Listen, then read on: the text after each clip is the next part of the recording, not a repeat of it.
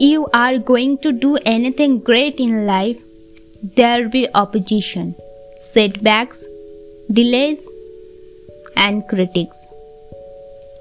When you have big dreams, believe me, you are going to have big challenges too. If you were an average person, then you would have average problems. But here is the key you are not average. God has destined you to leave your mark on this generation. You were never created to live an average. You were created to be the head, not the tail. To lend, not borrow. To rule in life as a king. You have royalty in your blood. Winning is in your DNA.